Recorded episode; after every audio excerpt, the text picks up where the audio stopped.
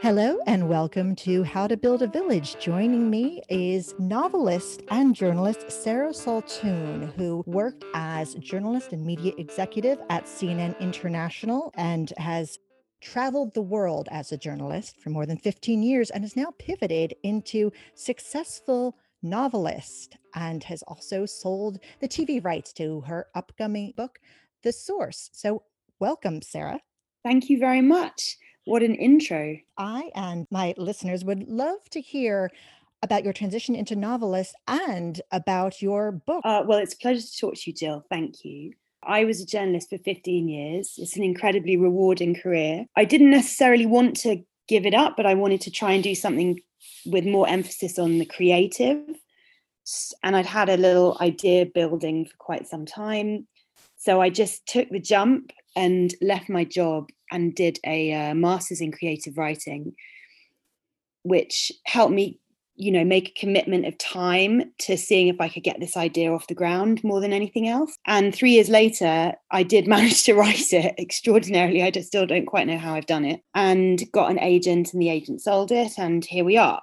So i've written a thriller which is effect- effectively about the notion of truth and the consequences of abusing information, which is a bit of a response to how I see journalists that are becoming legitimate targets now, with Donald Trump, who now has not been re elected, but for the period of his presidency was presenting facts as alternative.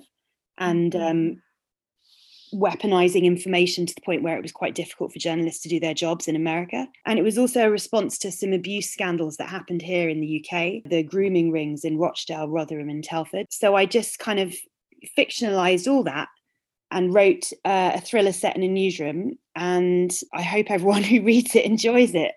I'm not sure it's light reading, but I certainly hope it will be thought provoking and challenge a few concept preconceptions about the importance of how we present information and why. How long did it take you to come up with the idea and then turn it into the book? Well, the idea was a bit of a work in progress.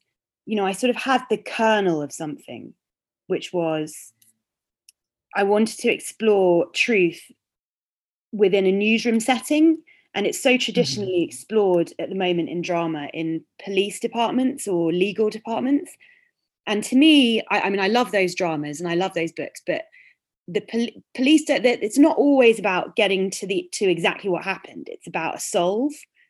And legal departments it's not always about justice. It's about winning the case. Whereas mm. you know the anti-journalism brigade might tell you that it's not about the truth either but it is. It's about the facts and putting the facts first. So i wanted to set something within a within a newsroom environment and explore it that way so that was the sort of kernel that I had. And then it just sort of evolved. You know, it, I got this piece of advice quite early on, which was you just have to sit down every day and spend some time with your story. Try and write a thousand words at a time. And don't panic if you don't know what's happening, because it will reveal itself to you the more time you spend thinking about it. And that was absolutely true for me. I sat down and I just started and it was complete rubbish when I started, like real rubbish, like word vomit, made no sense. Mm. But I just kind mm. of got off the diving board and started swimming. And then, you know, you you get 10,000 words, 15, 20, 25, 30. And before you know it, you've kind of told yourself the story and you're at the end. And then you go back to the beginning and think, okay, like this doesn't work. I'm going to fix it by doing this and I'm going to fix it by doing that. And once you have the words on the page, it's much easier to to to create something proper from it. I mean, so how how would you find the experience of writing your novel was different from your work writing as a journalist and the other hats you wore at CNN? Because of course you did more than oh, so different. So you know you you you're rooted to the factual experience in journalism. So you know you come back with a story and your editor would say well it's a bad story. Like find better characters to tell your story. And you would have to go out and find better characters to tell the story that you were trying to tell. It wasn't so much about the story you wanted to tell. The story was what the facts said it was. Mm-hmm. you just had to find a way of telling the viewer about it in the most compelling way possible. And that was often constrained by time by sometimes safety issues, sometimes by the people that you met and how they told you their story. this is completely different. If it there was there was no excuse for it to be bad. You just had to mm. change it or make it up or well that doesn't work. Well why is that person doing this? Because it's not compelling or interesting so make it up. And so it took me quite a while to kind of free myself from that journalistic head i had been wearing for so long and say to myself well i don't know why you're persisting with this particular storyline because it's just rubbish and it's not and then you know and then it was only after a good few months in the chair that i kind of realized you just have to make stuff up hand over fist until it is good enough it's quite hard for journalists to make that leap of faith, I think. But once you've made it, it's really liberating. And my my agent said to me at one point when he didn't like something I'd done, he said, "You know, Sarah, you know, you're writing commercial fiction. You're not writing for a newspaper. There's really no excuse for there to be no tension in this part of your book." And I thought, that's right. Wow. There's really no excuse. Whereas you would never have those conversations on the journalism side, you know you might say that someone had told a story and you know if someone hadn't come back with meeting the right people you would send them back out again but you you wouldn't you, you know it, it, would be a test of your it would be so much more of a test of your creativity journalistically because you would have to do stuff do the best with what you had. Whereas in conversely it's an equal test of your creativity but in a completely different way. It's a test of your imagination. You know how do you make something better? How do you make something even more compelling while still being authentic so, how did it help you ha- having this journalistic background, having traveled all over the world and told stories to tons of viewers? How did that experience help or inform? There was, I suppose, two key ways. The first is, like I just said, you know, you have to work very hard as a journalist to a do the news gathering so you get the information the, the, the accurate information that you need with which to build your story but then you have to tell it in the best way possible and sometimes the raw materials they just may not be there in the same way that they are in different stories. Some stories are just sort of inherently more interesting than others and easy enough to take a point of view like that of a kind of traumatized family and tell the story through their eyes I'm not suggesting that's easier because it's obviously incredibly painful and harrowing, and you're not trying to make light of someone else's experience, but it's very easy for your viewer to identify with that. It's mm. less easier for you to find a way into a story about plastic sometimes. So you have to work really, really hard, and that's very good training when you go into fiction. You know, you've you've had to do it in real life, so it's an invaluable grounding in that way. And secondarily, because I had travelled an enormous amount and you know been in situations that perhaps the average person might not have been. You just have this wealth of experience to draw on so you can set a story really realistically i think in far-flung locations in a way that other people can't because they haven't you know you got to go there and eat the food and smell the air and meet the people before you can write about it authentically even in fiction. If you want your fiction to really resonate and be believable you, you you've got to immerse yourself in it. And i suppose i've just been very fortunate that i've already done that whereas people who haven't who choose to write about it are at more of a standing start in that way. And would you say using that experience does it make you uh, which lifestyle do you prefer now or or are they totally different? You know the the oh, it's really hard to the problem is is that the the you know hard news journalism whether you're in the field or in management it's it's a very unforgiving environment. You know you you you can't really plan your life to any degree and you know you're making and breaking plans the whole time you're letting people down the whole time you it's very hard to juggle family life. But it's incredibly rewarding and incredibly seductive way to be. So it's just a real balancing act. The life that i lead now is incredibly solitary from time to time. And similarly unforgiving in that you know you'll go months without any feedback and months without anything particularly positive happening and you just have to kind of get up and put your head in the game and sit down and write. And then you finish and there's no one in the room with you and no one cares about what you've written and the walls are talking to you and it's very quiet and your children come home and say can i have a snack? So you know they're like chalk and cheese and i don't know that i would pick one over the other. I just think from my personal position I had three small children and, you know, a, a partner who worked very hard too. And the news environment was getting harder and harder to balance. So it made sense for me at the time to try something new. I'm sure there'll come a time where this is a little bit too solitary for me and similarly unforgiving, but in a completely different way. Mm. At the moment, it suits me better. But I, I, I loved working in news. I miss it every day. Mm. I deal with missing it by writing about it. And like everything, it's just about trying to find a balance with your personal life, isn't it? Yeah. Yeah. And how did you decide where to set the source and did how did your background inform that oh i don't know that that is real the source the thing about the source is so much of it was um, luck rather than judgment um, i wanted to write about power and institutions and how dangerous it is when institutions abuse power so i tried to pick the most symbolic institutions in the united kingdom and use them as the sort of the characters almost in the story. So of course I picked the military and I picked, you know, Westminster and Whitehall.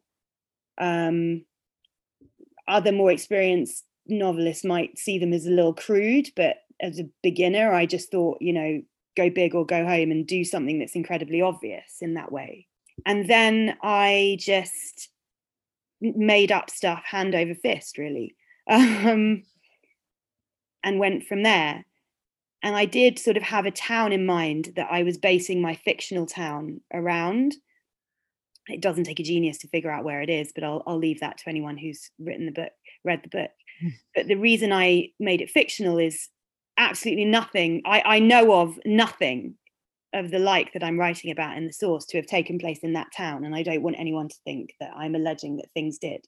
Mm. So I changed the name but I also was very careful to pick locations that were could be universal and that would translate to other countries. So I sort of had the vision that if the source, in my enormous ego overtaking my imagination, that if it was ever, you know, translated into French, it could be set, you know, in Paris and a similar nearby military base, or in Madrid and a similar nearby military base. They all have military bases within 50 miles of the capital so that was the only kind of lateral thinking that I did really. And and how does the newsroom play a role?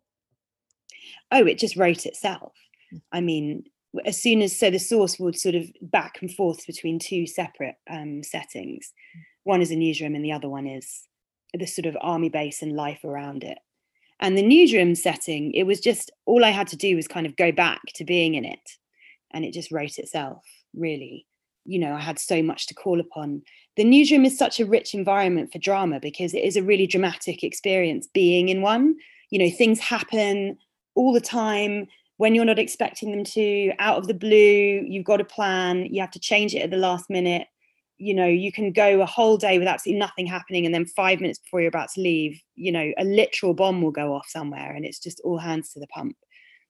And it's full of characters too, because people all have their quirks with dealing with that kind of pace so some people find it easy, other people find it more difficult. Some people have like little rituals, how they get things done really quickly. I remember when I was working on the programming side, you know, my appreciation of time completely changed. Like if someone said, Oh, Sarah, you've got three minutes till these headlines need to be ready. I saw that as quite long because it was actually the length of time it would take me to count to 180 in my head. And I knew I could get quite a lot done in that time. Whereas I look back on that now and I think, oh, you know, you've got three minutes before you need to be at school. And I think, oh my God, I'm going to be late. Like there's mm. absolutely no way I'm going to make it. And you have these little quirks with how you sort of cope with having to have things done and correct in this tiny space of time. And it's similarly, you know, when you're in the field and you can't make a mistake on the ground because it could make mean the difference between getting the shot, not getting the shot, being in danger, not being in danger, how far to push the risk, how far not to push the risk. And it's just an incredibly fertile environment to call upon when you're writing fiction. You think about how you physically felt in those moments how your skin felt. Did you taste metal ever when you're panicking? Sometimes you do the adrenaline starts tasting like metal in your mouth um, did you sweat did you not sweat why did you sweat did you change your shirt did it matter could you smell gunpowder? Could you smell panic? Sometimes you sort of can smell panic because people are sweating, and if it's hot, it gets into the air. You can sort of smell it a little bit. So, stuff like that, it's very, very useful in that way. Wow. Gosh, that's very that's very vivid. Now, and, and and what what are you working on now? What's your what's your next book, next project about? Um, so I have already written the second. Well, I I, I was lucky enough to get a two book deal, so there is a second book that's already finished, but it's not a sequel. It's just a completely different story, which I've done, which is a lot more concentrated on the source is about what you would risk for the truth which is a universal concept and pretty much applies to anyone. You don't have to be a sex abuse survivor or a journalist on the trail of a good story or someone with a past who's trying to understand what happened to them to identify with it as a concept. My second book looks at what you sacrifice to survive, which is also universal because everyone, survival comes with sacrifices, all types. But I've set it through the eyes of a photographer Hmm. And you know, you think about the photographer often, the photographer always has to look at the pain or look at the subject, or look at the suffering, look at the beauty. They can't shy away from it even for like a microsecond. So I always found that a really interesting concept, you know, even when I was in really dangerous locations doing really harrowing stuff, you know, I could look at the floor occasionally if it became too much, but you know, the photographer never can. And it, even afterwards in the edit, you know, they got to look again and again and again at the image. They have to color correct things that are sort of unspeakably horrendous.